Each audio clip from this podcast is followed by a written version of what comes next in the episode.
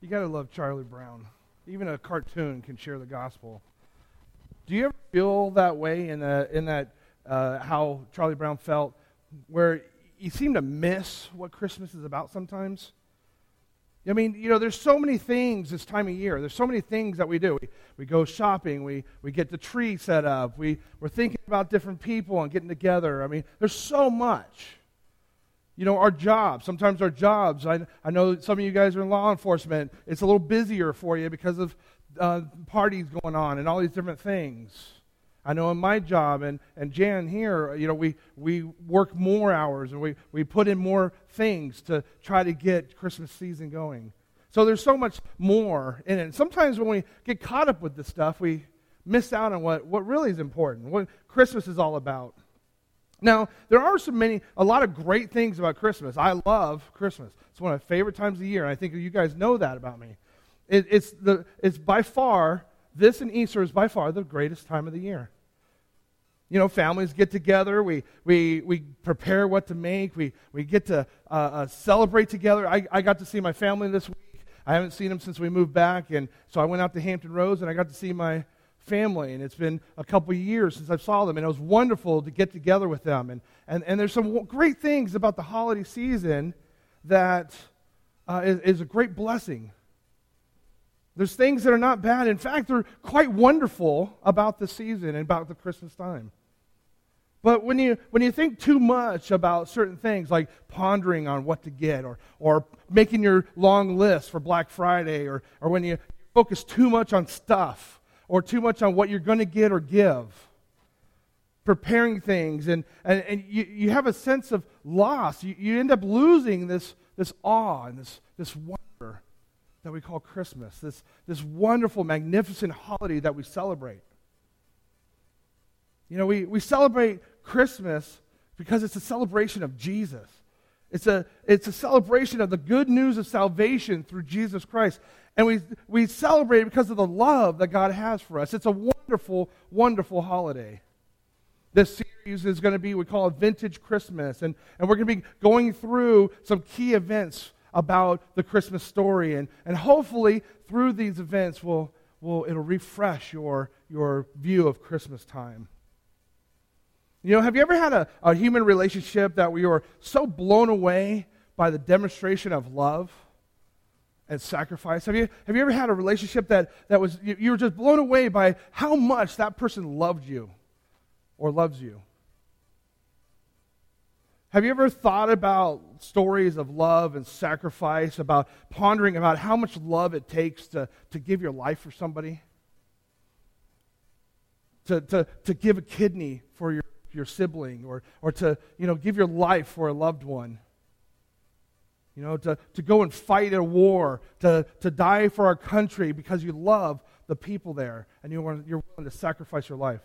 So I, I want to share a couple stories of, of three examples of just an amazing love and, and an amazing sacrifice for other people. And a passenger, uh, when, when Air Florida Flight 90 on January 13th 1982 smashed into the frozen Potomac River in the middle of a snowstorm. All but six passengers survived. This guy in the picture here, Mr. Williams, he decided that when, when the helicopter came, they threw down a life preserver and he made sure somebody else got it and they lifted him up to safety. The helicopter came back again. He did the same thing. Now it was his turn and they threw him and he turned around and gave it to somebody else and, and they helicopter brought him back and came back. And by the time, and this happened over and over and over again, by the time the helicopter came back and he was the last one, he was dead. He gave his life for complete strangers. Six strangers. In the 9 11 towers, Richard uh, Rescorla. He was instrumental in saving thousands. What this guy did is he was the security guy for Morgan Stanley in the tower, one of the towers. And he would, every year, he would do, twice a year, he would do security drills, and they would uh, rush out the people. And he would just random drills and get the people out. He was the only one that really did that. And he would rush these people out, and every year he would do this, twice a year. And you know what that preparing did? So when 9 11 happened and the first tower hit, he was able to save 2,500 people. 2,500 people were able to get out because he prepared and wanted to say, help these people, and he ended up dying through that process. Chaplains, lieutenants, George Fox, Alexander Goode, John Washington, and Clark Poling were chaplains on a troop transport in 1943. February 3rd, it was destroyed by a torpedo, by a submarine. You know, these four chaplains, all from different faiths, you know what they did? They came together and they started handing out life preservers to the troops. And they got them out. And these guys jumped overboard. And at the end, when they were running out of life preservers, they took theirs off and gave them to soldiers. And they jumped off. These four guys ended up locking arms when the ship was going down, locking arms, singing hymns and prayers, and going down with the ship. Who knows how many countless lives have been impacted by these four gentlemen. They call these chaplains called the, the immortal chaplains. Even to this day, they're well known because of the sacrifice that they did. The sacrifice of love. And, and just for complete strangers, they got together and, and cared for one another. You know, it's not too often that we, we experience that kind of thing. How many of you have had somebody else save your life? Not, not many of us have. Not many of us have had that kind of experience where, where I'm on a ship and it's sinking and, and some guy gives me his life preserver. We don't, we don't really share that every day. We don't see those stories every day. A love that's so extreme, so sacrificial that it took, takes our breath away. But we can still experience that, that awe and that wonder when we hear those stories. That kind of love. That kind of love that our Creator did for us. When every, every star, every, every drop of water, every bird, every animal, everything He created for us and, and loves us. To the same, the same God who sent His Son to die on the cross for us, to, to have Him born and, and resist temptation, and then later on to take care, take this brutal death. That's an awe. That's that's awe inspiring. When we look at Christ and what he did, being born into this world and then suffering the way he did. See, we can, we can see that awe and that wonder in his life. We should be awed by that kind of love. Today's message, I want to try to capture a sense of awe again. I want, I want this Christmas season, I want you to think about this Christmas season as, as just awe and wonder and amazement. I want you to experience that in your life. As we look at the shepherds, I want you to see that, feel that, that awe inspiring, and see how they viewed it. And so we're going to look into the narrative of Luke chapter 2. And we're going to, and it, he, they introduce, this chapter introduces these guys, these shepherds. And, and, and we can call these guys the, the, the original Christmas missionaries, the first missionaries after Christ was born. While prophets may have told the, the story of the coming Christ, you know what he, they did? They are proclaiming he has come. They are saying he is here. Out of all the characters in the nativity scene, this is the, the shepherds are probably the ones that we can most of us can relate to the most. They were just average guys. You know, they weren't they weren't the highly educated. They weren't uh, you know the elite of the con- culture. They they were just average, hardworking guys. They were, they were dirty most of the time. They're out in the fields. They didn't really go into town too often unless they needed to. They lived out in the fields a lot. They, they made uh, the clothes out of the lambskins. I mean, they, they lived off the land. They were considered out, outsiders. And, and as, as, a matter of fact, you know, they were, it's hard to be ceremonial clean like the Jewish requirements were if you're in, in dirt and and dung and, and, and you're always out there in the field. It's hard to do that if you because the, the requirements were to be clean washing, ceremonial washings three times a day. So you can't really do that if you're out there as a farmer or a rancher. So they were considered outsiders. They were considered just average Joes. They ate what they could with their hands, and their hands were always dirty. They were the average working class, first century country boys. They were raised sheep for food and clothing, and they, and they also raised these sheep for the Passover event. and the atonement sacrifices for the Jewish culture. And you know what's interesting is that, that these, they raised these sheep for this ceremony, but you know what? The sheep were allowed to go in, but they weren't. They weren't good enough. The sheep were allowed to, but they weren't. But you know what's interesting is, is God's thoughts are different than our thoughts. It's interesting to note that all, throughout all the Bible, lowly and unpopular folks are deemed special to God. Other than Mary and Joseph, the first people to see babies Jesus is an unsophisticated, uneducated farm boys. That's who God selected to see. While the world slept on silent night, the shepherds' live, lives were forever changed by witnessing the birth of Christ. As we read this account, I hope that you will see new wonderful things in this story. I hope that, that things will be revealed to you, and I, I hope that you'll get this awe inspiring view of the birth of Christ. So let's open your Bibles to Luke chapter 2, and we'll be looking at verses 8 through 20. And of course, it will be up on the screen if you want to read along. That night, there were shepherds staying in the fields nearby, guarding their flocks of sheep. Suddenly, an angel of the Lord appeared among them, and the radiance of the Lord's glory surrounded them, and they were terrified. But the angel reassured them.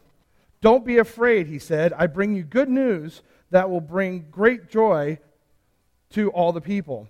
The Savior, yes, the Messiah, the Lord, has been born today in Bethlehem, the city of David. And you will recognize him by this sign. You will find a baby wrapped, in snug, wrapped snugly in strips of cloth laying in a manger. Suddenly, the angel was joined by a vast host of others, the armies of heaven, praising God and saying, Glory to God in the highest heaven and peace on earth to those with whom God is pleased. When the angels had returned to heaven, the shepherds said to each other, Let's go to Bethlehem. Let's see this thing that has happened, which the Lord has told us about. They hurried to the village and found Mary and Joseph, and there was the baby lying in a manger. After seeing him, the shepherds told everyone what had happened and what the angel had said to them about this child. All who heard the shepherd's story were astonished, but Mary kept all these things in her heart and thought about them often. The shepherds went back to their flocks and glorified and praising God for all they had heard and seen. It was just as the angel had told them. Let's pray. Father God, as we open up this, this this verse, the story of the shepherds. Open our hearts and our minds to your word. We ask the Holy Spirit to be here and teach us what you have us learn. Convict us on, on the things that we need to work on and to change. And, and uh, just we ask you to be here and help us grow in our relationship with you. Father God, we love you and we just thank you so much for sending the shepherds to witness the birth of Christ. Thank you for this story. And teach us what you have us know. In Jesus' name, amen. Well, the first thing that, uh, that this accounts that we need to recognize is that the gospel, the good news, is for everyone. You know, so many times uh, people think that the gospel is really for select people. Even today, our, our Christian church, you know, kind of act like Pharisees. They think that, that the gospel is only for certain people. But if you look at verse 10, it says, But the angel reassured them, Don't be afraid. He said, I bring you good news that will bring great joy to all people. So there is no exclusive, uh, exclusive uh, uh, point here. It's for everyone. See, so many people think that the, the gospel is only for the educated or, or the financially stable, or, or, or maybe people have never been arrested or never got hooked on drugs or never really drank. And, you know, it's only for those good people. And, and how you check yourself on that is, is when you go to witness to somebody, who do you witness to? You end up witnessing to people that are like you. And you end up witnessing to people, well, I don't know, he wouldn't fit into my church he's African American, or, or he's, a, he's a, a, junkie, or, or he's this and he's that, or she's this and she's that. And we, we end up selecting who we're going to send the gospel to or, or share the gospel to. But see, right here it says it's good news for all people. See, it should be for all people. The gospel's for everyone. Like the angel said, good news for great joy to all people. Good news for the poor. Good news for the rich. Good news for the weak, the strong, the healthy, the sick, the men, the women the, the old, the young. It doesn't matter. It's the gospel is for everyone. This is awesome news. Awesome news. Maybe you're here today and, and, you, and you come because it's the Christmas season, and that's what you do. You come because it's Christmas. Or maybe, maybe you found that you know, Christianity isn't really all that it, it seems to be. Or, or maybe you have doubts. Or maybe you're not taking it serious and you're just like, oh, it's just, it's all right. You know, it's kind of boring. It's not really relevant in my life. Or maybe it's going to, cho- going to church isn't even good news in itself. This, what's this whole good news stuff, this gospel? And you think to yourself, well, you know, yeah, it's supposed to be good, but I don't really see it. I want to tell you something. The gospel really is good news. The gospel is amazing. And I want to apologize if anybody has ever made you feel that the gospel is not anything but amazing. It is far from that. It's awesome and relevant to everyday life. The gospel matters for eternity, and it matters for us today. We must also realize that our response to the good news matters. The gospel matters, but also our response to that matters. It is our response that we're going to experience that awe and wonder. It's when we hear the gospel, it's our responses that are going to help us gain that awe and wonder. Look at the look at verses 8, 17 and 18. The shepherds experienced this awe and wonder. They we see them do this. It says after seeing him, the shepherds told everyone what they had happened and what the angel had said to them about this child. All who heard the shepherd's stories were astonished. Now, this word astonished, some of your uh, Bibles might say amazed.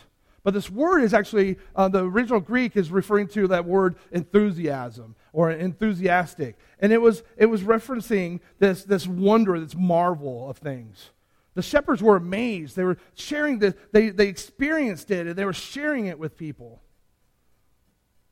As they responded to the gospel, the good news, they got experience in this awe and wonder. The amazement and enthusiasm prompted the response. They couldn't contain their excitement. They couldn't, they couldn't keep it in.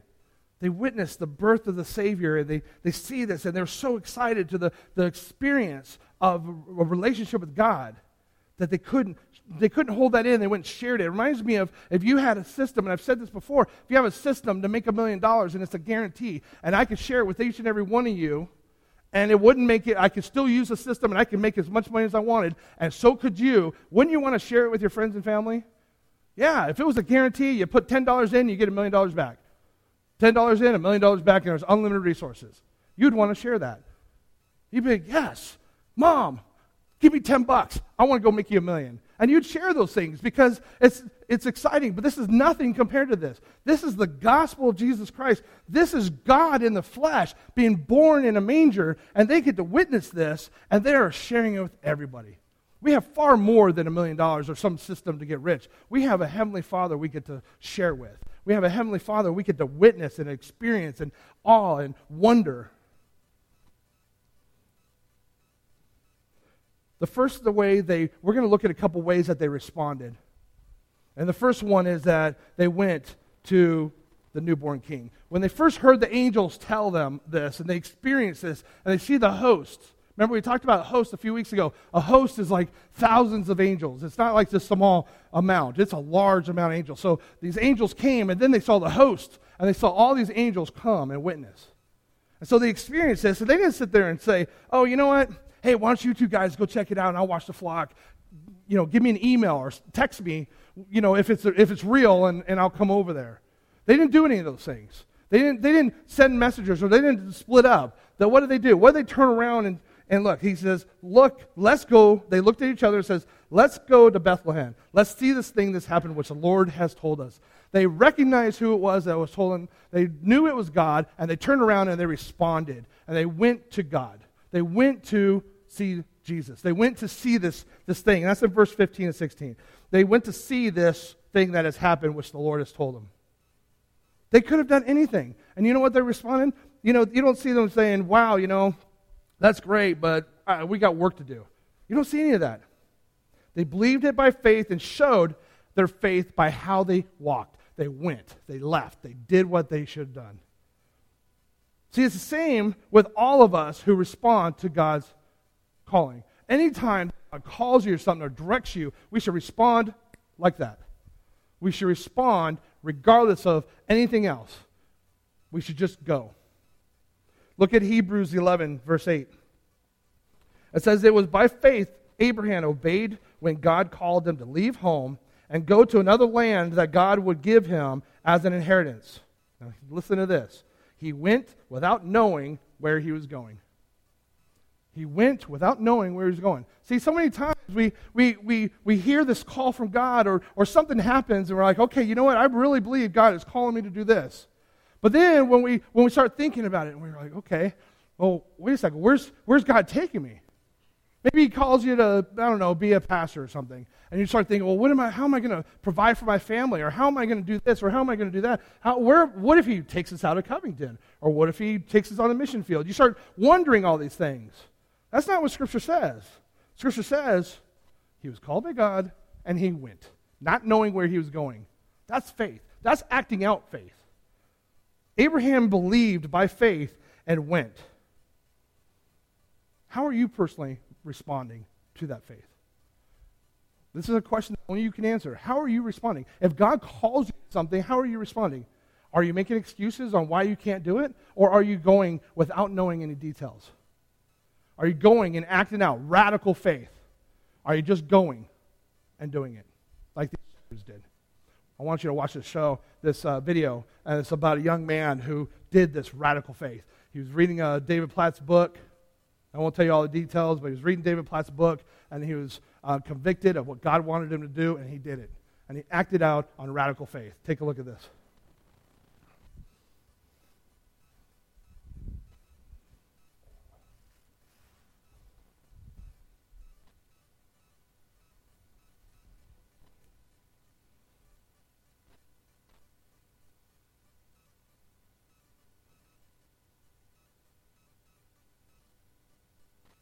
Eventually. It's not there?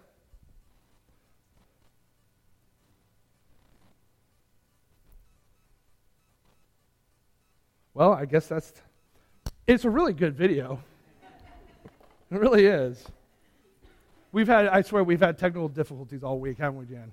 Just it seems like every time we turn around, and it's not anybody's fault. It's not. It's just computer this, computer that. It's not hooking up the internet, not syncing, all this stuff. So it's okay. We'll just move on. But it is a great story, and I will probably I'll, it'll work tomorrow, and then I'll share it to you next week or something. But the story is, and actually I can just summarize it. What this young young man did, he was a teenager in high school, and he just he was reading that David Platt book, and he was really convicted about um, about life. You know, he was really thinking, you know what?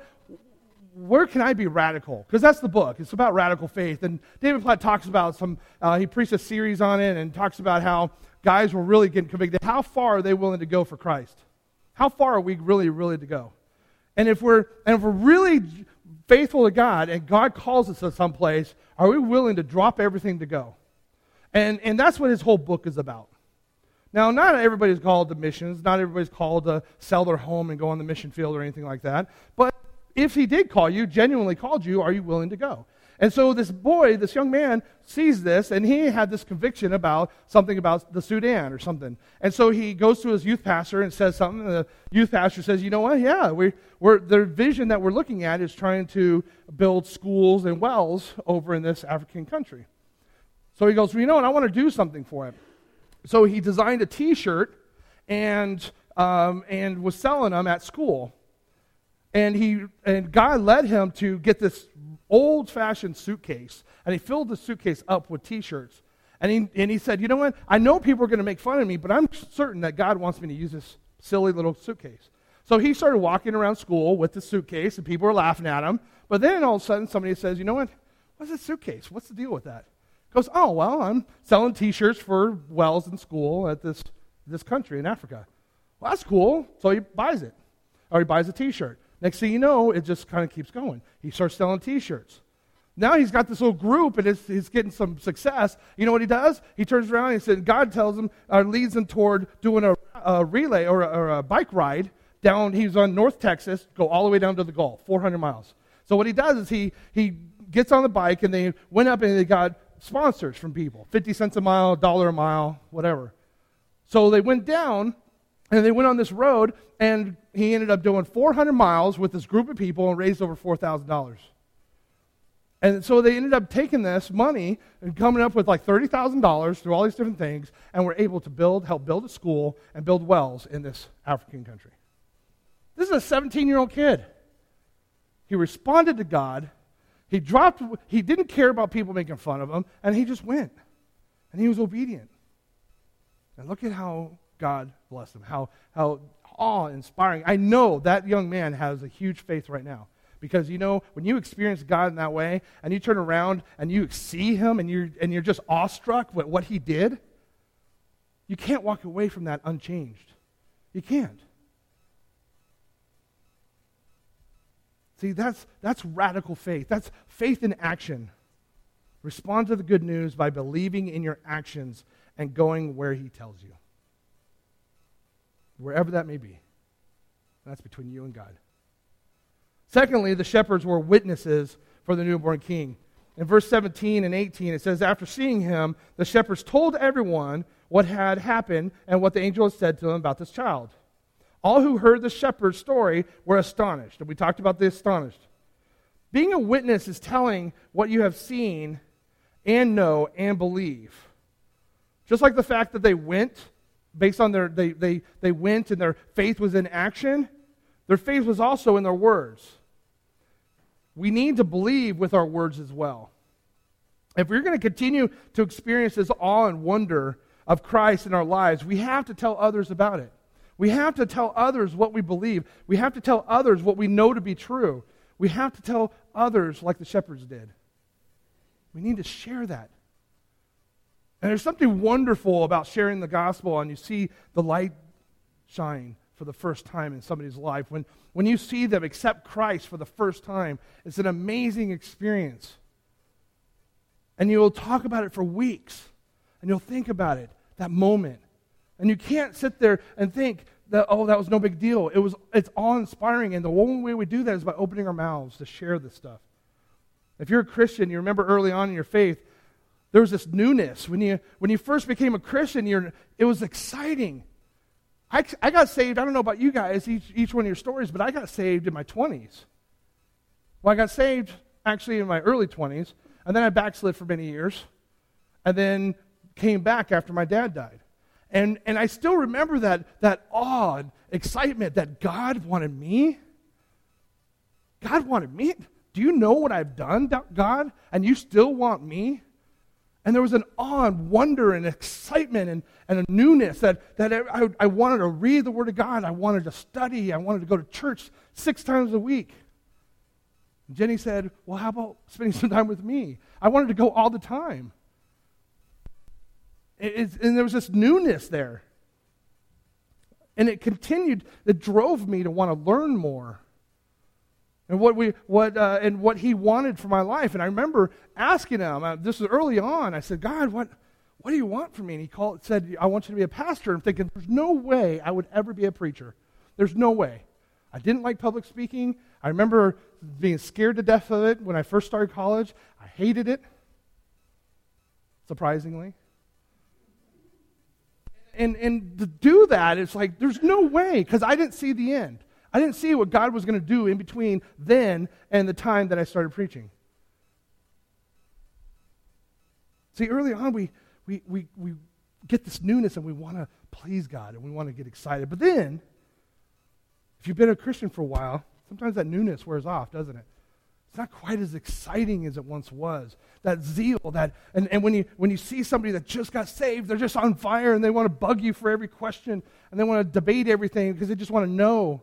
But then if you've been a Christian a while, it's like, uh, I've already asked those questions. I already know. And, and, and it's not quite the same. It becomes harder to be in the Word of God. It becomes harder to, to be around new believers. It's, it's harder to, to walk the Christian life because you just don't have that zeal. And it breaks my heart to see that. It breaks my heart to see when people walk away from church and walk away from God breaks my heart to, to see people in church and they, they have this fire, that newness, and then over time, you hardly see them. See them once in a while.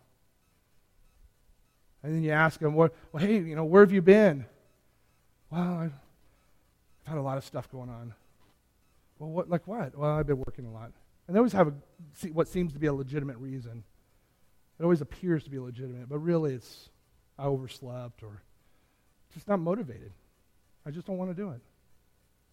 I don't want to. It's not. It's not fun anymore. It's not exciting. It's not. It's not. I, I don't have that passion anymore. And it breaks my heart to see that. You know, there's that old saying: "How do you eat an elephant? One bite at a time." How do you walk away from church? How do you walk away from God? One step at a time. It doesn't. It doesn't happen overnight. You just move. You take one step, one step. Next thing you know, you haven't been in church in six months. I want to tell you as you share the good news with others and they see that, that they have that sense of awe, that newness, and they get excited, it rubs off on you. Have you ever been around that person that's just kind of a high energy person that's always exciting and you're maybe a little bit mellow, but then you go around them and next thing you know you're kind of worked up, you're a little excited too because it rubs off on you. I talk faster when I'm around people that talk fast. It's just kind of the way it is. When you share the gospel and that newness is there, the more you share the gospel and the more people come to Christ that you're around and you see that working in their lives that excites you, it'll give you that sense of awe in you and, you'll, and it'll give you that renewal. I love being around new believers. I love it. I love sharing the gospel. I love seeing that, that spark in their eyes. And I go, you know what? And I go, I remember that was, what that was like. I remember that love, that joy, that, that excitement it rubs off on you. And those feelings of wanting to dive back into the Word and study and experience His joy comes flooding back in it, and it just reinforces my love for God. When I, when I, when I see people come to the altar, it motivates me even more.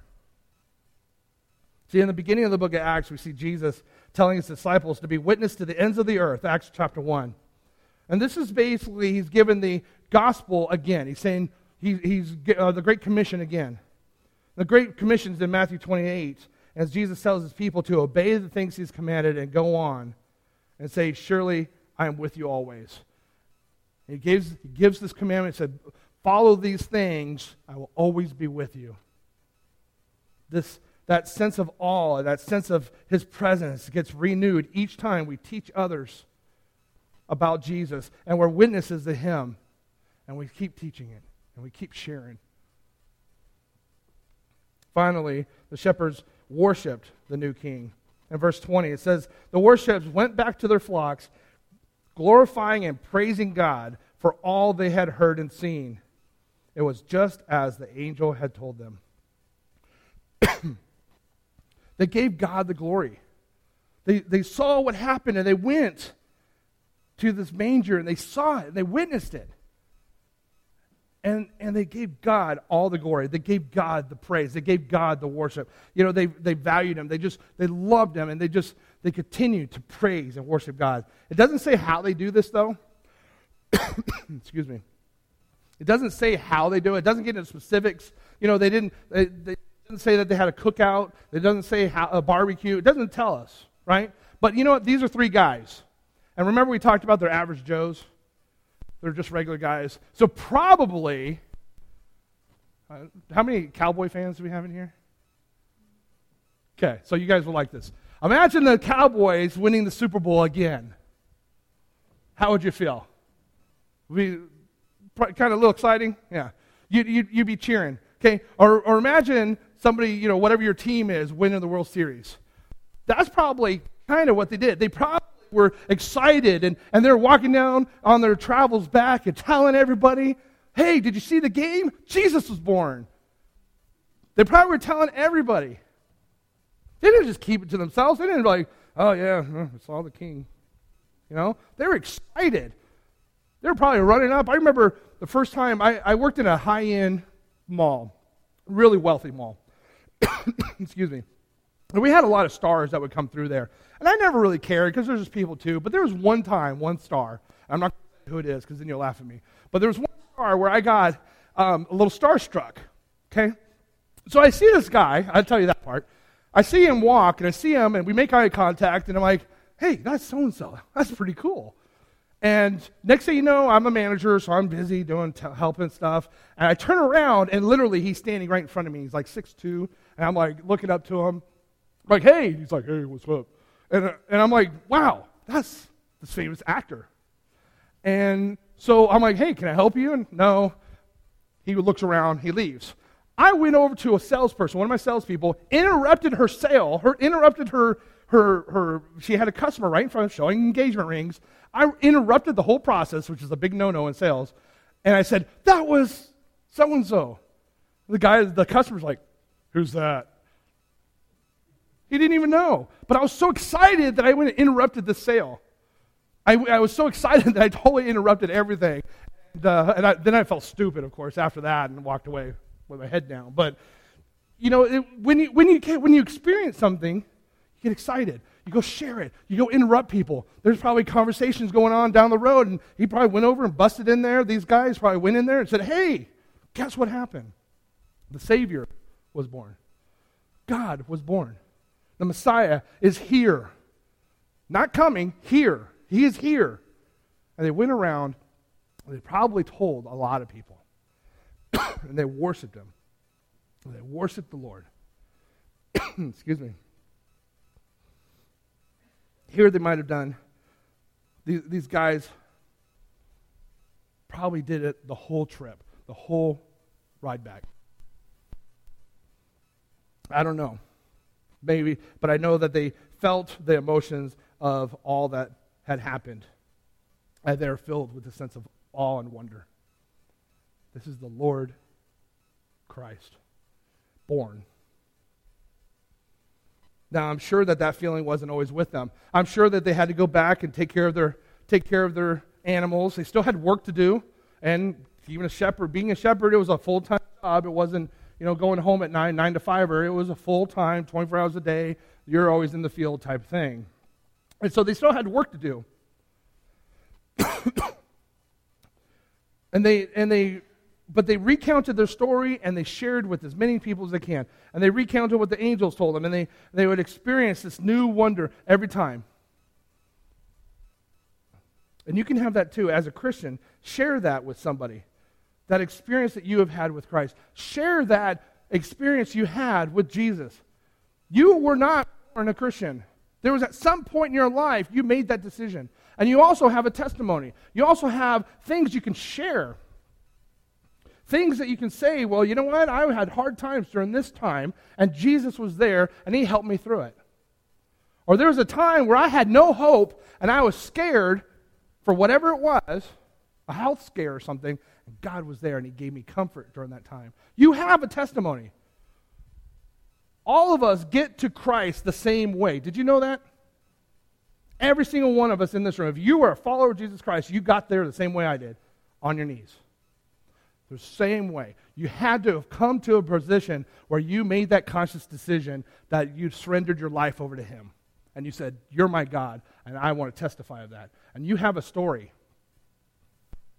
And all you got to do to renew your spirit and just feel that and wonder is share it with other people. Share what Jesus has done. Share with what, what love he has for you and other people. Share it. And it's your story. Nobody's going to argue with it. It's your testimony. I still remember the day that I came back to Christ. I was driving in a, in a I'll share my testimony real quick. I was uh, saved at a, a cowboy church in California. And I had a drug and alcohol problem. And I w- went in there and I went to a, a program. And I got saved there. I still remember it. Years later, I, well, a little bit later, I backslid, partied, did my own thing. My dad passes away, and my wife, I just got married, and I wasn't really following Christ or anything like that. I went to her, we were in a Jack in the Box drive through. If you're from the West Coast, you know what I mean. But the Jack in the Box drive through, burger place, right? And I'm sitting there, and my heart started pounding, and the Holy Spirit got a hold of me. And you know what he said? He said, You got to go back to church. And I was like, This is crazy. There's no way I'm going to church. But I knew I had to go to church. I looked at Jenny and I said, I have to go to church. Now, keep in mind, I was not a practicing Christian. She was raised in another in the Mormon church, so she was like anti-church. And I looked at her, a new bride, and said, Honey, I'm going to church. Like, you're nuts. What is this, bait and switch? You know, we, what, get married, now you're going to become a religious guy?